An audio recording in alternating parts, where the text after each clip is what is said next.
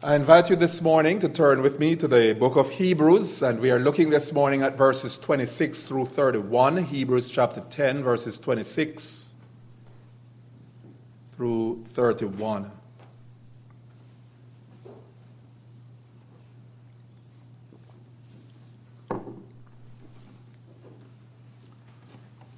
So, having addressed what he saw as the habit of some of his readers, neglecting to meet together, verses 24 and 25, the author calls attention to an even more serious tendency he saw among his readers. And that was willfully, out of willfully and deliberately sinning. And in the sharpest of terms, he warns them as follows in verses 26 through 31 for if we go on sinning deliberately after receiving the knowledge of the truth, there no longer remains a sacrifice for sins, but a fearful expectation of judgment and a fury of fire that will consume the adversaries. Anyone who has set aside the law of Moses dies without mercy on the evidence of two or three witnesses how much worse punishment do you think will be deserved by the one who has trampled underfoot the Son of God and has profaned the blood of the covenant by which he was sanctified and has outraged the Spirit of grace? For we know him who said, Vengeance is mine, I will repay. And again, the Lord will judge his people. It is a fearful thing to fall in the hands of the living God. And there has been the question as to whether the author was referring to a specific sin as he issued these words of warning, or was he referring to sins of any kind? A related question is Was he warning unbelievers or was he warning professing believers in Christ? And based on the overall context of this epistle to the Hebrews, it appears he was warning professing believers regarding a specific sin. We always, whenever we are reading the scriptures, we always want to read in context.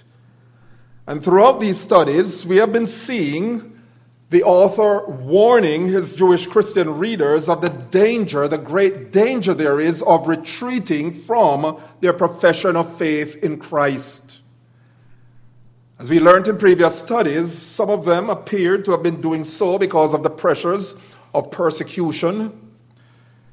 Having come to an understanding of Jesus Christ as a true high priest, as the sacrifice for sin, they had turned from Judaism with its temple sacrifices and rituals, committing themselves to Christ and to the fellowship of his church.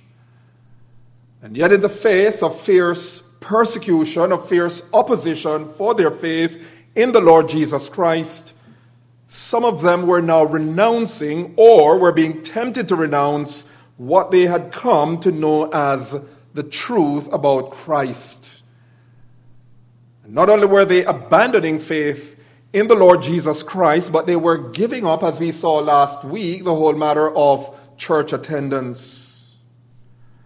The whole language and tenor of verses 26 through 31 suggests that for the writer of the Hebrews, this sin of repudiating their faith in Christ was not one of ignorance. It was not simply one of ignorance. This sin was not one that was simply a matter of what we would call unintentional sin.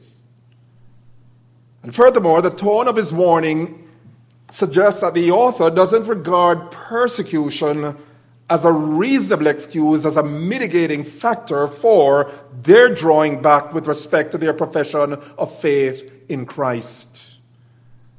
For the author, any departure from Christ any casting away of confidence in him constitutes willful, deliberate sin.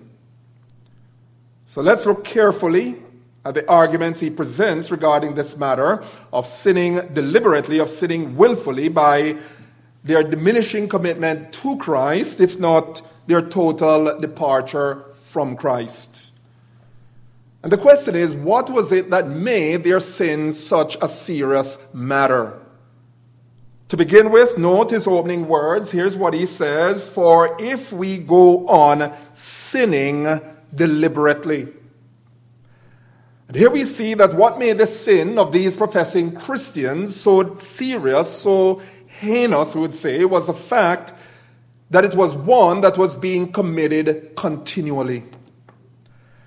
As indicated by the present active participle of the Greek verb, they were sinning over and over and over in the way they were treating, in the way they were regarding the Lord Jesus Christ. The suggestion here is that despite constant warnings, constant persuasions against doing so. They were set on a path of continual retreat from Christ with a view to returning to the rituals and ceremonies of the Mosaic law as a way of finding salvation from God. Second, the thing that made their sin deliberate and hence egregious was that theirs was a sin against the clear light of the Word of God. There, it was a sin against light, the light of God's Word. Not only were they sinning repeatedly, but according to the B part of verse 26, if you look at verse 26, he says there, they were doing so after receiving the knowledge of the truth. That is to say, the truth about Christ the truth of the gospel, the truth regarding the person and work of Christ as specifically the book of Hebrews, the divinely appointed high priest and savior, as the one whose death on the cross constitutes that one and only sufficient sacrifice for sin. The writer characterizes sin of his readers as willful, as deliberate, because it was one that was constantly being committed even in the face of what was for them clear, vivid knowledge of the truth concerning Christ. And he particularly conveys this point by the intensified word he uses for knowledge in verse 26. The word he uses for knowledge is not simply the normal gnosis, but epignosis. The word speaks of true, full knowledge, not a mere superficial knowledge, but of what we would refer to as in depth knowledge. As one grammarian explains, the writer, by the use of this word, gives us to understand that he means by it not only a shallow historical notion about the truth, but a living, believing knowledge of it, which has laid hold of a man and fused him into union with itself. These people knew the truth. And the idea here suggested by the reader was that they had full knowledge of the truth, specifically concerning who Jesus was. So that again, what we have here, my friends, is not simply a matter of sinning out of ignorance or of sinning because of momentary weakness, momentary forgetfulness of the Word of God but here we have a case of persons sinning, we would say, with their eyes wide open. And this shows the stubbornness, the determination with which these individuals were sinning against Christ and the truth of the gospel. My friends, God does not take seriously to willful, calculated, deliberate sins, continual sins God does not take kindly to such sins. He takes them very seriously. And if you want to get some idea as to how God regards willful, continual, calculated sins, we only have to look at His Word to see what God thinks, how God regards such sins. He regards such sins as acting in defiance against him. In Numbers chapter 15, verse 30, for, for instance, he speaks of those sitting in such a manner as acting with a high hand. In Numbers 15:31, he deems it as despising his word. And notice here in our text, how does God regard this matter of sinning willfully, of sinning deliberately again and again and again, even after receiving knowledge of the truth? Notice there in verse 27, he regards those who are committed to that kind of sinning as the adversaries. The word signifies one who stands in hostility and opposition to another. It speaks of one at cross purposes with another, so that to be sinning deliberately against God, to be sinning willfully and knowingly, to be sinning continually against His truth, is to be taking an inimical, hostile posture toward Him. It is to be taking the part of an enemy against God. It is to be living in rebellion and revolt against God and against His will. That's how God regards the sin of willful, calculated sin. Second, to be sinning deliberately and continually against God is, notice the B part of verse 28, it is to trample upon His Son. It is to trample upon the Son. Here's what he says, verse 28b. How much worse punishment do you think will be deserved by the one who, who has trampled underfoot the Son of God? The imagery here, my friends, is one of scorn and contempt. As in Matthew chapter 5, verse 13, remember what our Lord Jesus said? He said, Salt is good, but if the salt has lost its taste, it's good for nothing but to be thrown outside and trampled underfoot, the feet of men.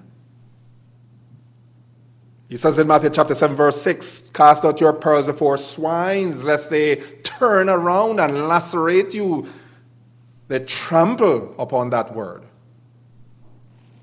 God is saying here, my friends, that when professing Christians are given to willful, calculated sins continually and without remorse, that is tantamount to treating his son with disdain. My friends, the heinousness of this particular sin, of treating the Son of God with contempt by sinning deliberately can only be seen against the backdrop of what, what the writer of the Hebrews said concerning who Jesus is. If you go back to the very opening of this epistle, remember how he characterized the Lord Jesus? Remember how that in chapter 1, verse 1, he set forth Christ as the highest and ultimate revelation of God. Because he says, God, who in sundry times and in various ways spoke in time past to the fathers through the prophets, hath in these last days spoken to us through Son. Not through prophets, no longer through dreams, through visions, but he has spoken through the consummate expression of his revelation, his Son. The Lord Jesus is presented in chapter 1, verses 2 and 3 of the book of Hebrews as heir and creator of all things. He is presented as the radiance of the glory of God.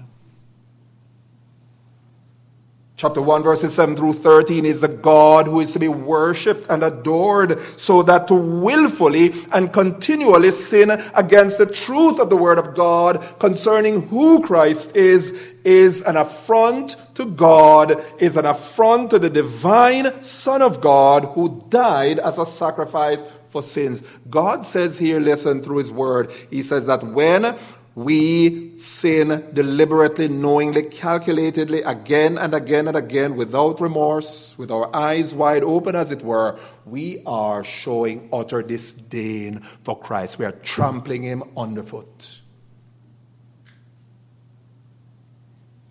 And then, thirdly, notice what he says here. If you look at the C part of verse 29, to be sinning deliberately and continually against God is to desecrate the atoning work of Christ. Here's what he says that has profaned the blood of the covenant by which he was sanctified. The blood of the covenant, what's that? The blood of the covenant, as you know, as we have seen in past studies, concerns the truth that through the shed blood of Christ on the cross, the new covenant was established by God, whereby sins are taken away and forgiven through Christ, and through his blood of the covenant, one is sanctified according to our text. which tells us that the design of Christ's death, because that's what the word means, sanctified means to set apart. The design of Christ's death was to set us apart from sin, a life of sin, unto a life of worship and devotion to God. And if that is the case, my friends, then what the writer is saying here is that to be ever sinning deliberately, willfully, calculatedly is to deny the saving, purifying claims of his blood, is to treat his death as commonplace, is to treat it with scant regard, is what he's saying. And in that way, he says we are desecrating, we are dishonoring his atoning, redeeming work. My friends, that's the most serious offense. For to be sinning deliberately and continually against God is to insult the Holy Spirit. Is to insult the Holy Spirit. Look at what he says in the D part of verse 29 and has outraged the Spirit of grace. The Holy Spirit is referred to as the Spirit of grace. Why? Because He is the one who mediates or dispenses to us all the benefits and blessings of the saving work of Christ. That's why He's called the Spirit of grace. And to treat with contempt the Spirit of God by continually giving oneself to a life of sin, willful, calculated, deliberate sins, is in fact to repudiate the grace of God, thereby insulting and dishonoring the Spirit of God. The word he uses is the word from which we get our English word hubris. He says, We have outraged, we have, as it were, committed hubris against the Spirit of God. Hubris, what is hubris? It is what we would describe as wanton insolence and arrogance toward and total disrespect for others or for what is deemed morally acceptable. In other words, God is saying here through His Word that when one, whether even, particularly in the context here, a professing Christian is sinning knowingly, willfully, calculatedly, continually, without remorse, then what is happening is that that person is acting with hubris against the Spirit of God. He has outraged the Spirit of God. He has been insolent to the Spirit of God.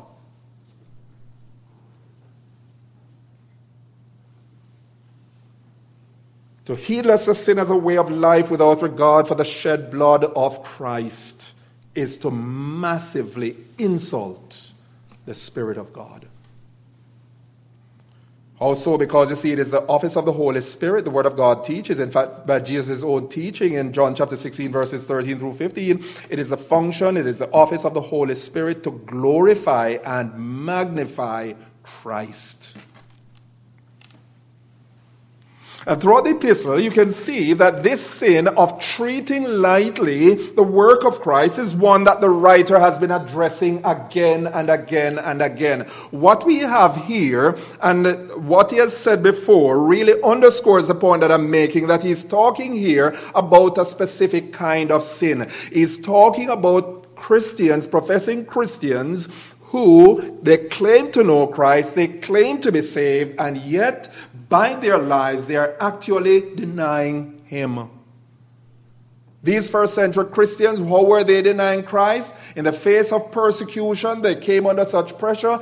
They were retreating, they were cowering, they were going back to Judaism out of fear for their lives. And the writer is saying, You cannot do that because to do that is to insult the Spirit of grace. You are sinning willfully and deliberately against the known truth concerning the person and work of Christ. You can't do that, is what he's saying. And throughout the epistle, you can see that this sin of treating lightly the work of Christ is one that the writer has been addressing again and again, as I said in chapter 2, verse 1. He alluded to it as drifting away from the things we have heard. Remember what he said? He says, Therefore, we ought to give the more earnest heed to the things which we have heard. Why the more earnest heed? He says, Lest at any time we should drift from them. We can drift from the Word of God. We can drift away from Christ even through the pressures of life. We can drift away from Christ through the allurements of the world. We can drift away from Christ through disagreements, disgruntlements we have with one another in the church. Later, he's going to say in chapter 12, he says, Careful lest there be in any of you an root of bitterness.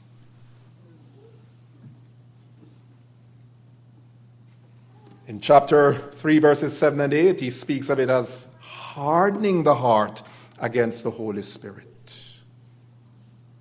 In chapter 6, verses 4 through 6, he characterizes it as falling away. Remember when we were in chapter 6? He characterizes this treatment of Christ whereby one is not fully standing up for Christ, but is always retreating from him, always denying him, always sinning against the light of the truth concerning who Christ is. He characterizes it as falling away and crucifying once again the Son of God after having been enlightened, after having tasted the heavenly gifts and shared in the Holy Spirit. Now, the C part of verse 26, all the way through verse 31, if you'll glance at those verses as we go through them, these verses present for us the dire consequence of sinning willfully and deliberately against the light of the gospel.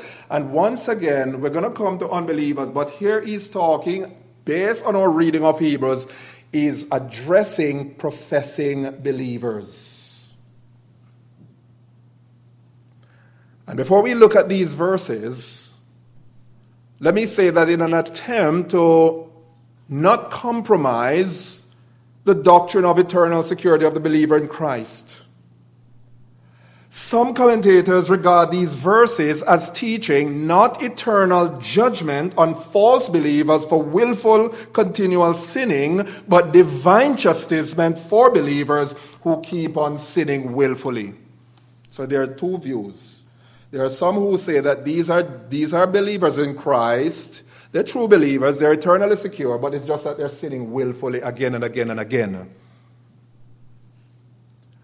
And you have another group of commentators that say, well, this is referring to professing believers who are sinning again and again, and again, and again, again, again, again, again. I'm not a good fast talker. and so that what we have here in verses 26 through 31 are the dire eternal consequences of judgment of the wrath of God upon such. Which do I take? I take the latter. I'm suggesting to you, beloved, that this is not referring to, it's not referring to true believers in Christ. And I'm going to say it toward the end, but I think I should say it at this point. Lest there be any who might be disturbed and worried. You say, look, I have sins in my life or particular sin in my life. I'm struggling and I'm falling and I'm failing. I'm falling and, and I'm not having victory. Is this referring to me?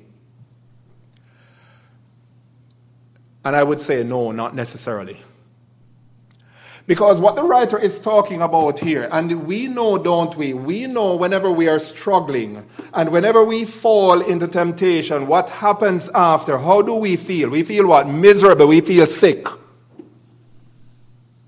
The writer is talking here about people who are sitting with their eyes wide open. They take the word for granted, they take the grace of God for granted, and they just sin. If it's convenient to deny Christ, get by. They do it without batting an eyelid. Well, business is business, and if we ought to get on in this life, this Jesus thing not working. So they have here their church life, their spiritual life, but when they leave church, they go out into the world. It's a different business. They can put Christ on the back burner, and they can side with the world, be cool, and they say, Well, I'm Christian. At least I go to church. That's what the writer is talking about. And what we're going to see here in this passage is that he's talking specifically about some of his readers who were on the verge of going back, renouncing Christ, or had already done so. Um, so, those who hold the idea that these are true believers, in effect, they go on the assumption that once a person professes faith in Christ, watch this, the assumption of those who hold that these are true believers, they go on the assumption that once a person professes faith in Christ, he or she is eternally secure regardless of how he or she lives. Bible doesn't teach that. Because it's not simply the profession of faith according to the word of God. Because what Jesus says, he says, many will say to me, he says, not everyone who says, Lord, Lord, shall enter the kingdom of heaven, but he that does the will of my Father. Many will say to me in that day, Lord, Lord, have we not prophesied in your name? Have we not done this? Have we not done that? And then I'll say to them, I never knew you. Depart from me, you workers of iniquity. They were professors of faith in Christ. And this is a subject we have dealt with at length in previous studies in the book of Hebrews. In the interest of time, we can't go over those materials, but I invite you to at least go back and you can listen to studies on chapter 3, verse 7 to chapter 4, verse 6, where we argued extensively that the writer was warning professing believers careful, see to it that you do not miss out on entering God's rest chapter 6, verses 4 through 6. Some, it is possible, it is possible for one to profess Christ and to have the appearance of following him for a long time, doing things that Christians do, not even knowing themselves to be not true, not saved, and yet, in the end, they fall away. Not saved. So listen back to those portions. But what I at least want to show you here in Hebrews 10 26 through 31 are indications that what the writer has in view is the eternal wrath of God that awaits false professing Christians who are given to a life of sinning willfully and deliberately. And I would add to that without remorse. God has laid down regarding how he takes seriously this matter of willful sin. So the question is what indicators are there in the passage? What indicators are there in the passage that he's referring to such persons as coming under the eternal wrath of God? Not the first consequence. Not the first consequence he cites for those who go on sinning deliberately, for those who go on sinning willfully against the light of divine truth. Notice in the C part of verse 26, he suggests this for that for such there no longer remains a sacrifice for sins. There no longer remains a sacrifice for sins. For if we go on sinning deliberately, there no longer remains a sacrifice for sins. What is he talking about? For the writer, this is not really a new teaching. This was, in fact, a truth known back in the Old Testament that willful, deliberate sins, for willful, deliberate sins, there was no sacrifice. In Numbers chapter 15, verses 22 to 31, we find there a whole set of regulations God had laid down concerning how to deal with intentional and un- unintentional sins. There were different kinds of sacrifices, different kinds of offerings that were to be offered in the case of unintentional sins, not so the case with willful sins.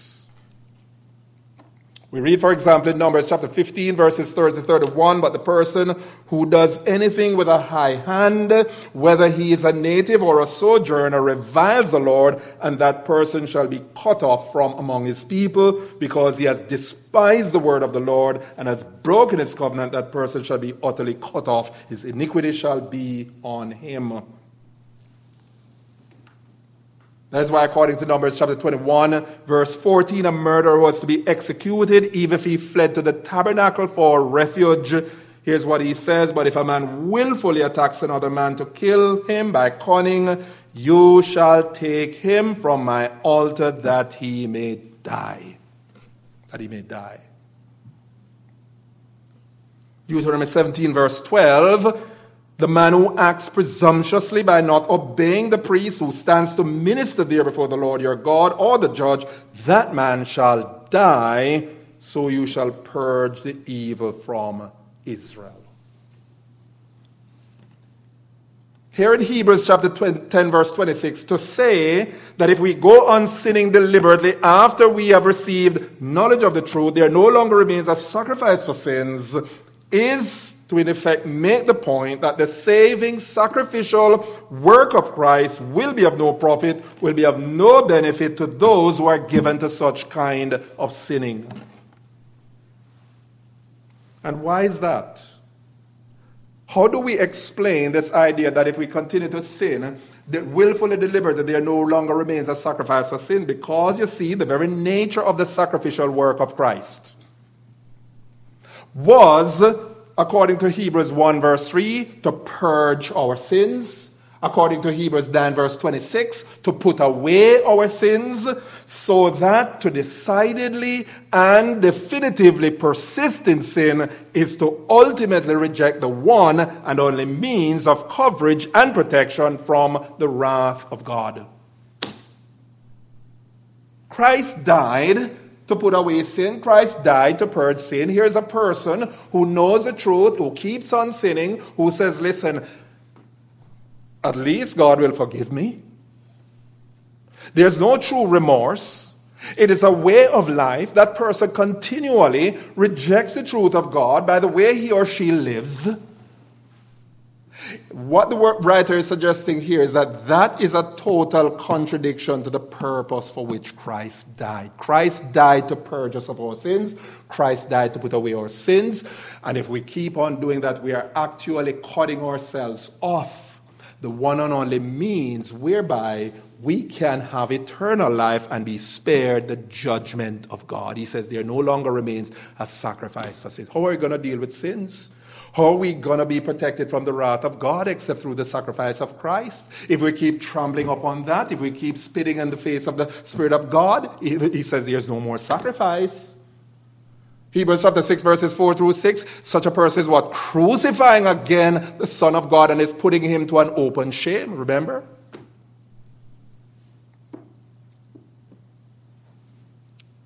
And to be in that condition, is therefore to be in a condition of apostasy. That is a condition of having fallen away from the faith, which betrays the fact that one never was truly saved in the first place. That's the idea. A second indicator that the writer is referring not simply to divine chastisement of believers, true believers, but to the eternal wrath of God on false professors of the faith who persist in sin is seen in verse 27. And there the writer speaks of what will be for them, quote, a fearful expectation of judgment and a fury of fire that will consume the adversaries. Man, that doesn't sound like divine chastisement for believers in Christ. He says, a fearful expectation of judgment to begin with, true believers in Christ, watch this, true believers in Christ can never be destined for a fearful expectation of judgment. How do we know that? 1 Thessalonians 5, verse 9. For God has not appointed us to wrath, but to obtain salvation through our Lord Jesus Christ. Romans chapter 8, verse 1 There is therefore now no condemnation to those who are in Christ. Says the hymn writer, no condemnation, now I dread Jesus, and all in him is mine, alive in him my living head, and clothed in righteousness divine. No, we do not have the prospect of divine judgment. Why? Because those who truly come to Christ by faith and are resting in him, trusting to him, in him, and are committed to him will never be lost. Next, look at the phrase. Here's what he says a fury of fire that will consume the adversaries. Does that sound like divine chastisement upon believers? I think not. He says, a fury of fire that will consume the adversaries. More often than not, when scripture makes reference to the fire of God, the fire of God's fury, what is in view is his wrath his wrath, not upon his people, but upon the ungodly, cited here in verse 27 as his adversaries. As in Zephaniah 1, verse 8, in the fire of his jealousy, all the earth shall be consumed. For a full and sudden end he will make of all the inhabitants of the earth. Zephaniah 3, verse 8 For my decision is to gather nations, to assemble kingdoms, to pour out upon them my indignation, all my burning anger. For in the fire of my jealousy all the earth shall be consumed. That's not for believers. 2 Thessalonians 1 7 and 8, when the Lord Jesus is revealed from heaven in flaming fire, taking vengeance upon them that know God, know not God, and do not obey the gospel of our Lord Jesus Christ. That's the language of the wrath of God upon his adversaries. And then a third indicator that the writer is not referring simply to Christians receiving divine chastisement but he's referring to the eternal wrath that's in store for false professors of the faith who persist in sin is seen in verses 28 and 29. And what the writer does in these verses is to use a rhetorical device known as arguing from the lesser to the greater. Here's his argument. Let's watch this carefully. Please listen carefully. Anyone who has set aside the law of Moses dies without mercy on the evidence of two or three witnesses. The writer is addressing here professing believers in Christ. He says, Anyone who died under the law of Moses, anyone who despised, set aside the law of Moses, dies without mercy on the evidence of two or three witnesses. Look at verse 29. How much worse punishment? Do you think will be deserved by the one who has trampled underfoot the Son of God and has profaned the blood of the covenant by which he was sanctified and has outraged the Spirit of grace? Now, beyond the punishment of physical death for those who despise the law of Moses, there is implied in verse 29 a far greater punishment a far greater punishment for those who despise the work of the Lord Jesus Christ. See it in the rhetorical question how much worse punishment?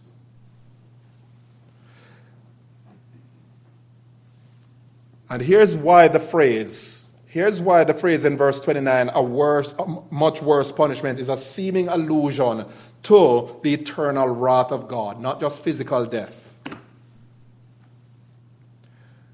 Let me illustrate to show that he's not referring to just physical death. In 1 Corinthians chapter 5 verse 5, as well as 1 Corinthians 11 through 30 to 32, believers in Christ may suffer divine chastisement in the form of physical death. True believers in Christ, true believers in Christ may suffer the judgment of God by way of divine chastisement by way of physical death. God simply takes the life of a sinning believer.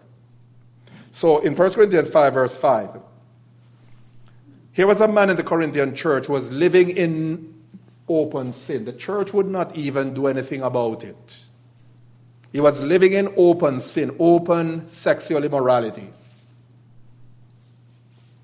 And Paul's counsel to the church in 1 Corinthians 5, verse 5 was this He says, Deliver this man to Satan for the destruction of the flesh. Why? Here it comes. So that his spirit may be saved in the day of the Lord. Do I believe in eternal security? Yes.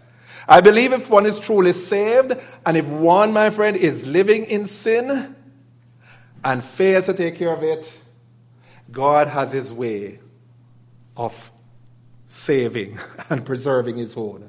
And he can do that through physical death. Here's the other passage. Remember the Lord's Supper, the order of the Lord's Supper?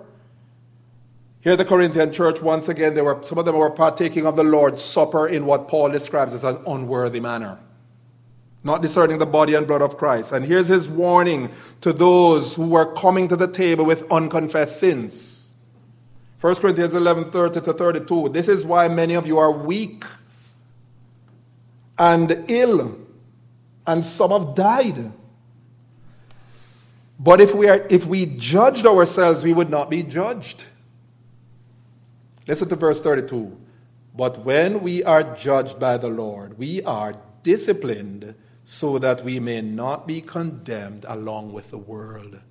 You see, once again, God will deal with his sinning children if they refuse to deal with sin in their lives. God will send chastisement in the form of physical death. He will take their lives. Some have referred to it as an untimely death. Now, listen, beloved, here's the point. You say, What's the point you're making? Here's the point. The fact that a sinning believer may incur the loss of his or her physical life by way of divine chastisement with respect, with the prospect of being saved in the end, and that despising the law of Moses also incurred the penalty of loss of life, physical death, suggests then that the quote unquote how much worse punishment mentioned in verse 29 has to be has to be way more than punishment by way of physical death. Those who died despising the law of moses died without mercy at the hand of two or three witnesses of how much more what he says how much worse? You ask the question, what could be worse than physical death? I'll tell you, you know eternal death, eternal judgment, the eternal wrath of God. So it clearly seems that what the writer has in view is, in fact, judgment in the form of eternal death. Death in the form of eternal damnation. In fact, here's what appears to be the clinching argument for this position. Verse 31, here's what he says It is a fearful thing to fall in the hands of the living God. What he's saying, listen, he's saying, in other words, do not play around with God. It's a fearful thing. In view of the, in view here, beloved, is the horrifying, dreadful, consuming wrath of God, the eternal judgment of God that comes upon a soul who continually rejects Christ without remorse.